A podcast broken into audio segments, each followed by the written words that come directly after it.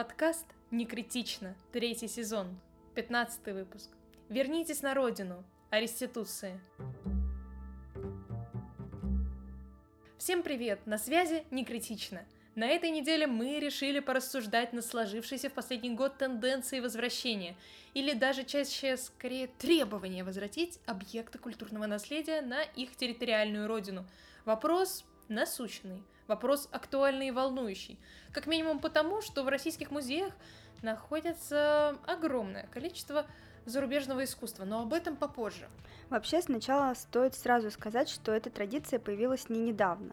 Это вполне долгая борьба с арт-институциями, которая началась еще пару-тройку лет назад, а может даже еще и раньше. Например, всеми нами нелюбимые активисты, которые то едой, картины обмажут, то приклеят себя к картинам. В 2020 году обратили внимание на колонизаторскую политику музеев. Французский активист конголезского происхождения Мвазулу Диабанза вместе с товарищами по шалости просто выносили предметы искусства из Лувра и музея на набережной Бранли из коллекции в Нидерландах. Они выносили артефакты африканского наследия для того, чтобы обратить внимание общественности на то, что европейские музеи до сих пор хранят важные объекты чужих культур, некогда вывезенные колонизаторами на сомнительных обстоятельствах. Кстати, суд не всегда выносил обвинительные приговоры Мвазулу, а иногда активистов отпускали без каких-либо последствий. Провокации таким образом были восприняты как политический жест без намерения украсть или испортить экспонаты. Так получается, правы они или нет вообще в таком своем поведении? По сравнению, по крайней мере, с эко-активистами, учитывая то, что мы уже признали то, что обливать супом это не очень хорошо. А здесь какая у нас позиция Алины? А, мне кажется, в целом активисты правы в своих обвинениях. Примерно 90% художественных и культурных ценностей Африки к югу от Сахары были вывезены европейскими колонизаторами. Например, в 1897 году во время военного вторжения солдаты британской армии разграбили королевский дворец в Бенинском царстве, сейчас на этом месте Нигерии.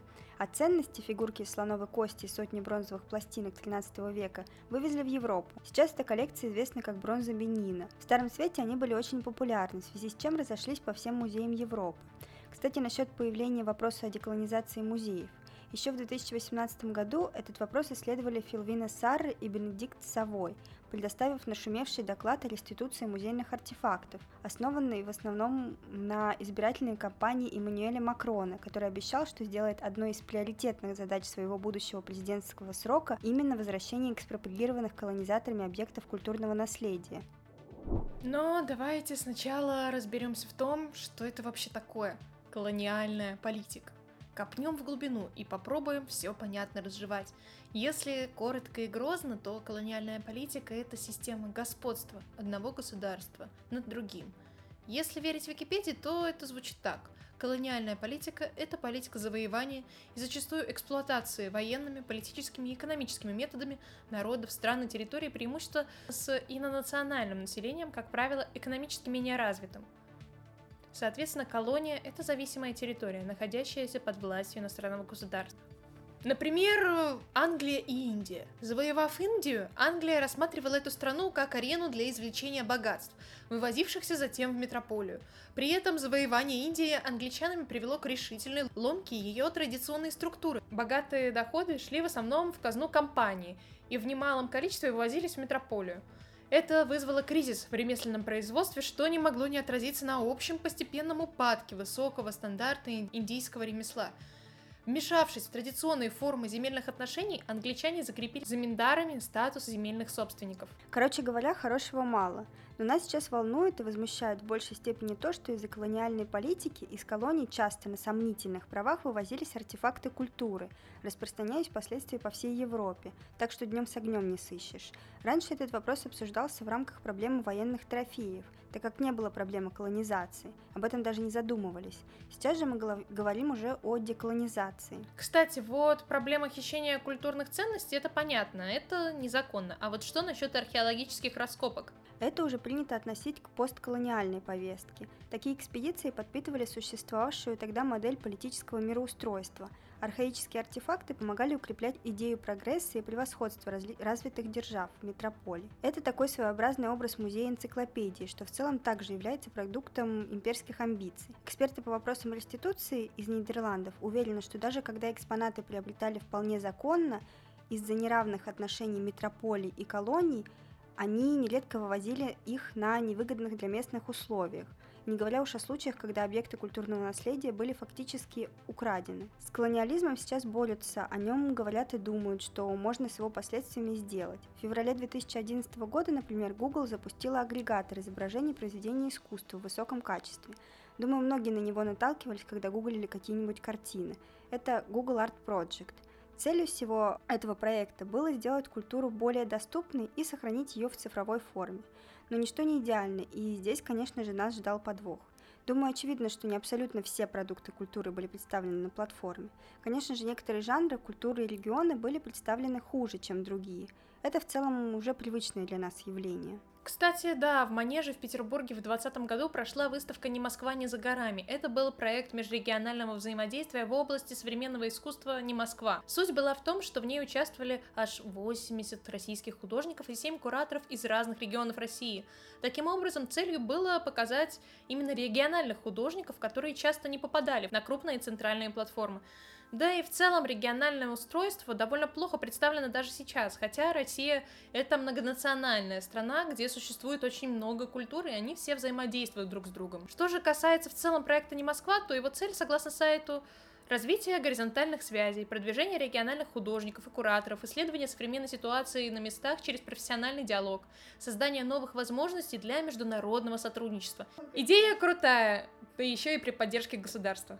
Итак, однако вернемся еще раз к проекту Google. Суть была в том, что, несмотря на классную и правильную идею, художники были представлены неравномерно, и зачастую региональных художников вовсе не было.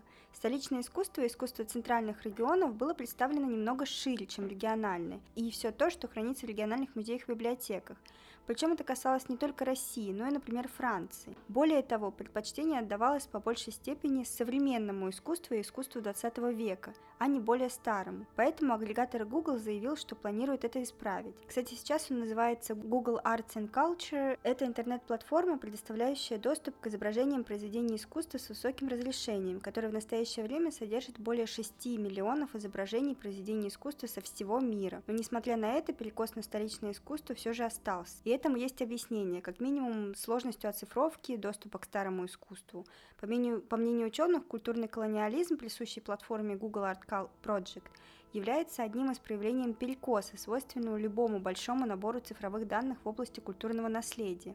Данных, предоставляющих, представляющих какое-то культурное явление, например, европейскую живопись западных музейных коллекций, всегда будет больше по разным причинам. Итак, вернемся к вопросу деколонизации музеев и реституции объектов.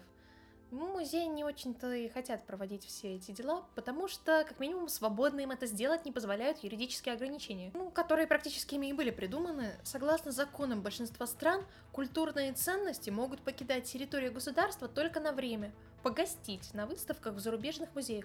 После этого они обязательно должны вернуться в искомые музеи. Однако другой выход – это отправить экспонаты на долговременное хранение в бывшие колонии, что попыталась сделать Великобритания в 2018 году с эфиопскими объектами. Музей Виктории и Альберта предложил вернуть на долговременное хранение вывезенные в 1868 году артефакты, но местные власти не согласились на такую сделку.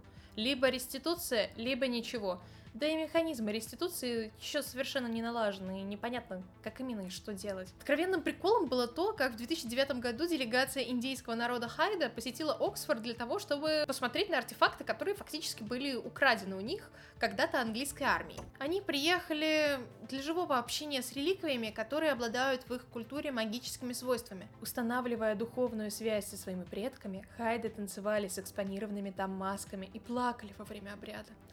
По словам Лауры Пирс, организовавшей экспедицию для музея, подобные акции также исключительно важны. Они помогают расширить знания о предметах коллекции. Кстати, один из аргументов противников реституции – это то, что предмет становится объектом культурного наследия только после помещения в музей, где он занимает свое место в истории искусства. Ну, допустим, конечно, но реликвии Хайда в целом и без этого воспринимались как часть культурного наследия. Да и почему они должны храниться в Англии, когда они в действительности реально необходимы на родине? Одно дело картины, а другое предметы культа, которые исповедуют до сих пор. Хороший, конечно, вопрос. А теперь предлагаю пройтись по частным случаям. Мы уже немного говорили про Великобританию, так что давайте начнем с нее. Ну, например, летом 22 года Лондонский музей заявил о том, что планирует вернуть Нигерию украденные при колонизации артефакты. Это 72 предмета, в том числе среди которых окажутся уже упомянутые нами бенинские бронзы. На самом деле это был вопрос не этого года, так как африканские власти в лице Национальной комиссии по музеям и памятникам Нигерии боролись за возвращение предметов на протяжении многих лет – и уже в который раз обратились в этом году к руководству Хорнимана в Лондоне с просьбой о возвращении украденных артефактов. Доказательства того, что эти объекты были приобретены с применением силы, совершенно очевидны, и внешние консультации подтвердили наше мнение о том, что возврат их в Нигерию является моральным и уместным, сообщила председатель Совета директоров культурного учреждения Ева Соломон. Еще один пример – Розетский камень в Британском музее, который находится там уже более 200 лет. Сам Розетский камень представляет собой стелу с надписями на двух вариантах египетского языка и на древнегреческом. Он был обнаружен в 1799 году офицером армии Наполеона Бонапарта. Именно с этого артефакта, по сути, началась египтология еще 200 лет назад. И вот Египет наконец-то решил, что пора бы уже вернуть этот знаковый для европейской египтологии артефакт. Тем не менее, на момент, когда этот подкаст записывается, представители Британского музея сообщают, что никаких запросов на возвращение розетского камня от Египта не поступало, в то время как египетские археологи объявили уже давно сбор подписей на его возвращение. Однако еще в 2021 году говорилось, что за 10 лет Египет добился возвращения в музее около 30 тысяч незаконно вывезенных из страны артефактов. Об этом 11 декабря сообщил главный инспектор Департамента возвращенных древностей Министерства туризма и древности Египта Шабан Абдель Гаудат в эфире телеканала Аль-Хаят. Один из примеров возвращения древности – скелет человека, обнаруженных в Бельгии. Сейчас он хранится в Национальном музее египетской цивилизации в Каире. Абдель Гаудат уточняет, что все репатриированные ценности реставрируют и возвращают в египетские музеи. Кстати, еще один интересный факт. В 1983 году Египет ужесточил законы в области охраны артефактов, согласно которым вывоз из страны объектов культурного и исторического наследия запрещен и преследуется по закону. Есть еще и множество примеров, связанных с США.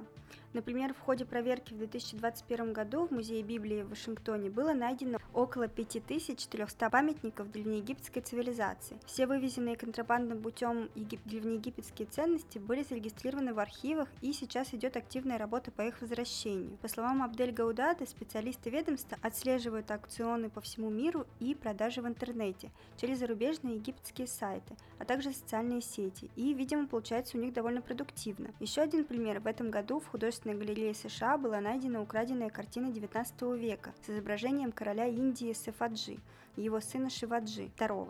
Для того, чтобы найти ее, индийской полиции пришлось изучать веб-сайты всех музеев, антикварных магазинов и аукционных домов, пока не обнаружилось, что картина была куплена музеем Пибоди в Эссексе у антиквара из Манхэттена еще в далеком 2006 году. Для дальнейшего расследования всю найденную информацию пришлось передать службам США, и по предварительной версии картину украл контрабандист антиквариата Санджив Капур, который еще в 2011 году попал в тюрьму. Как его поймали на этом, сообщается, что мошенник написал письмо от имени коллекционера индийского искусства Лео Фигеля, в котором утверждалось, что он продал Капуру картину. Сам Фигель, согласно тексту письма, приобрел произведение искусства из европейской коллекции в 1969 году. Ну что, самое время вернуться в Европу, на этот раз во Францию. Здесь сразу важно уточнить, что еще в 2016 году руководитель французской дипломатии Жан-Марк Эйро окончательно разрушил надежды на реституцию, сказав, что артефакты из французских музеев возвращены не будут в связи с тем, что, цитирую, «французские публичные коллекции являются неотчуждаемыми». Но в 2021 году бенинские реликвии все же были отправлены в Катону. Это, например, трон короля Биханзина, который был похищен 130 лет назад из его дворца. Почему это произошло? благодаря президенту Франции Эммануэлю Макрону. По убеждению президента нельзя мириться с тем, что реликвии африканского искусства находятся главным образом в частных собраниях и в европейских музеях за тысячи километров от Африки. Этому есть историческое объяснение, но нет оправдания, заметил он, пожелав тогда, чтобы в течение пяти лет сложились условия для временной или окончательной передачи Африке ее наследия. По просьбе Макрона французская исследовательница Бенедикт Савуа и гамбийский писатель Фельвин Сар подготовили меморандум реституции африканского наследия, где они подтвердили наличие в западных институциях огромного количества незаконно вывезенных из Африки артефактов. Это исследование подтвердило незаконность нахождения этих артефактов в Европе и необходимость реституции предметов искусства. Чтобы снять юридические препятствия, они рекомендовали модифицировать французский кодекс наследия, который утверждает принципы неотчуждаемости и неотъемлемости артефактов, входящих в публичные коллекции – Благодаря этому меморандуму в Бенину было возвращено 26 артефактов из Великобритании из королевской коллекции, а также Министерствами культур Франции и Бенина были под... был подписан акт реституции. Кстати, что касается самих антикваров, то тут тоже не все согласны с решением, хотя это и не удивительно, это же по сути их хлеб и соль. Музейные хранители, например, в отношении публичных коллекций считают, что музеи не должны становиться заложниками мучительной истории колониализма. Франция потеряла лидерство в Африке, и президент, возможно, предложил реституцию коллекции африканским лидерам, чтобы сохранить рынки на континенте в условиях острой конкуренции с Китаем, теряется в догадках Ассоциации антикваров Сен-Жермен-де-Пре, объединяющей парижских экспертов рынка. Того же нельзя сказать и о Великобритании.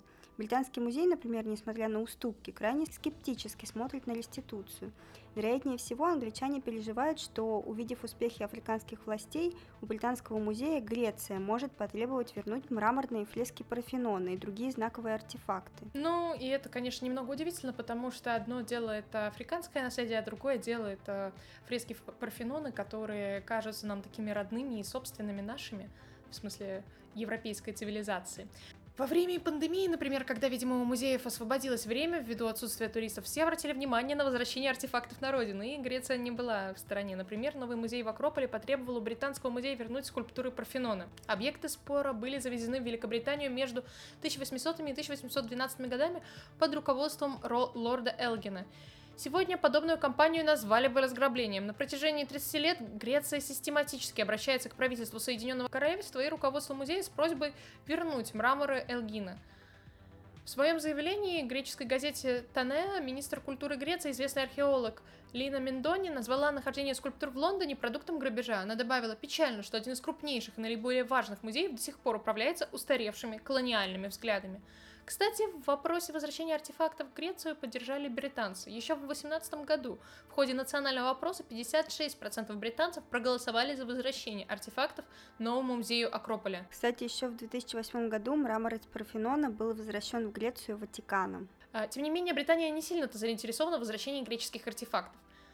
Критики возврата аргументируют свою позицию тем, что британский музей, в отличие от афинского, бесплатен и имеет более высокую посещаемость. К тому же тысячи экспонатов выставляются в музеях не на своей родине. Перемещение культурных объектов – это часть нашей истории, продукт глобализации. А вот, например, в прошлом году Нидерланды объявили, что готовы вернуть все артефакты когда-то вывезенные из бывших колоний. Это решение было принято под давлением комиссии, состоящей из музейных работников страны и продиктовано политикой постколониализма. В этом документе музейные работники призвали к признанию несправедливости по отношению к местному населению бывших колониальных территорий, когда культурные объекты были изъяты против их воли, и рекомендовали вернуть эти артефакты бывшим колониям. В случае с Нидерландами речь идет об артефактах из Азии, Африки, Северной и Южной Америки. Изменения затронут Голландский национальный музей мировых культур, который курирует музей в Лейдене тропический музей в Амстердаме, Африканский музей в Бергандале. Более 40% из 40-50 тысяч экспонатов коллекции происходит из голландских колоний, которые постепенно могут затребовать эти страны.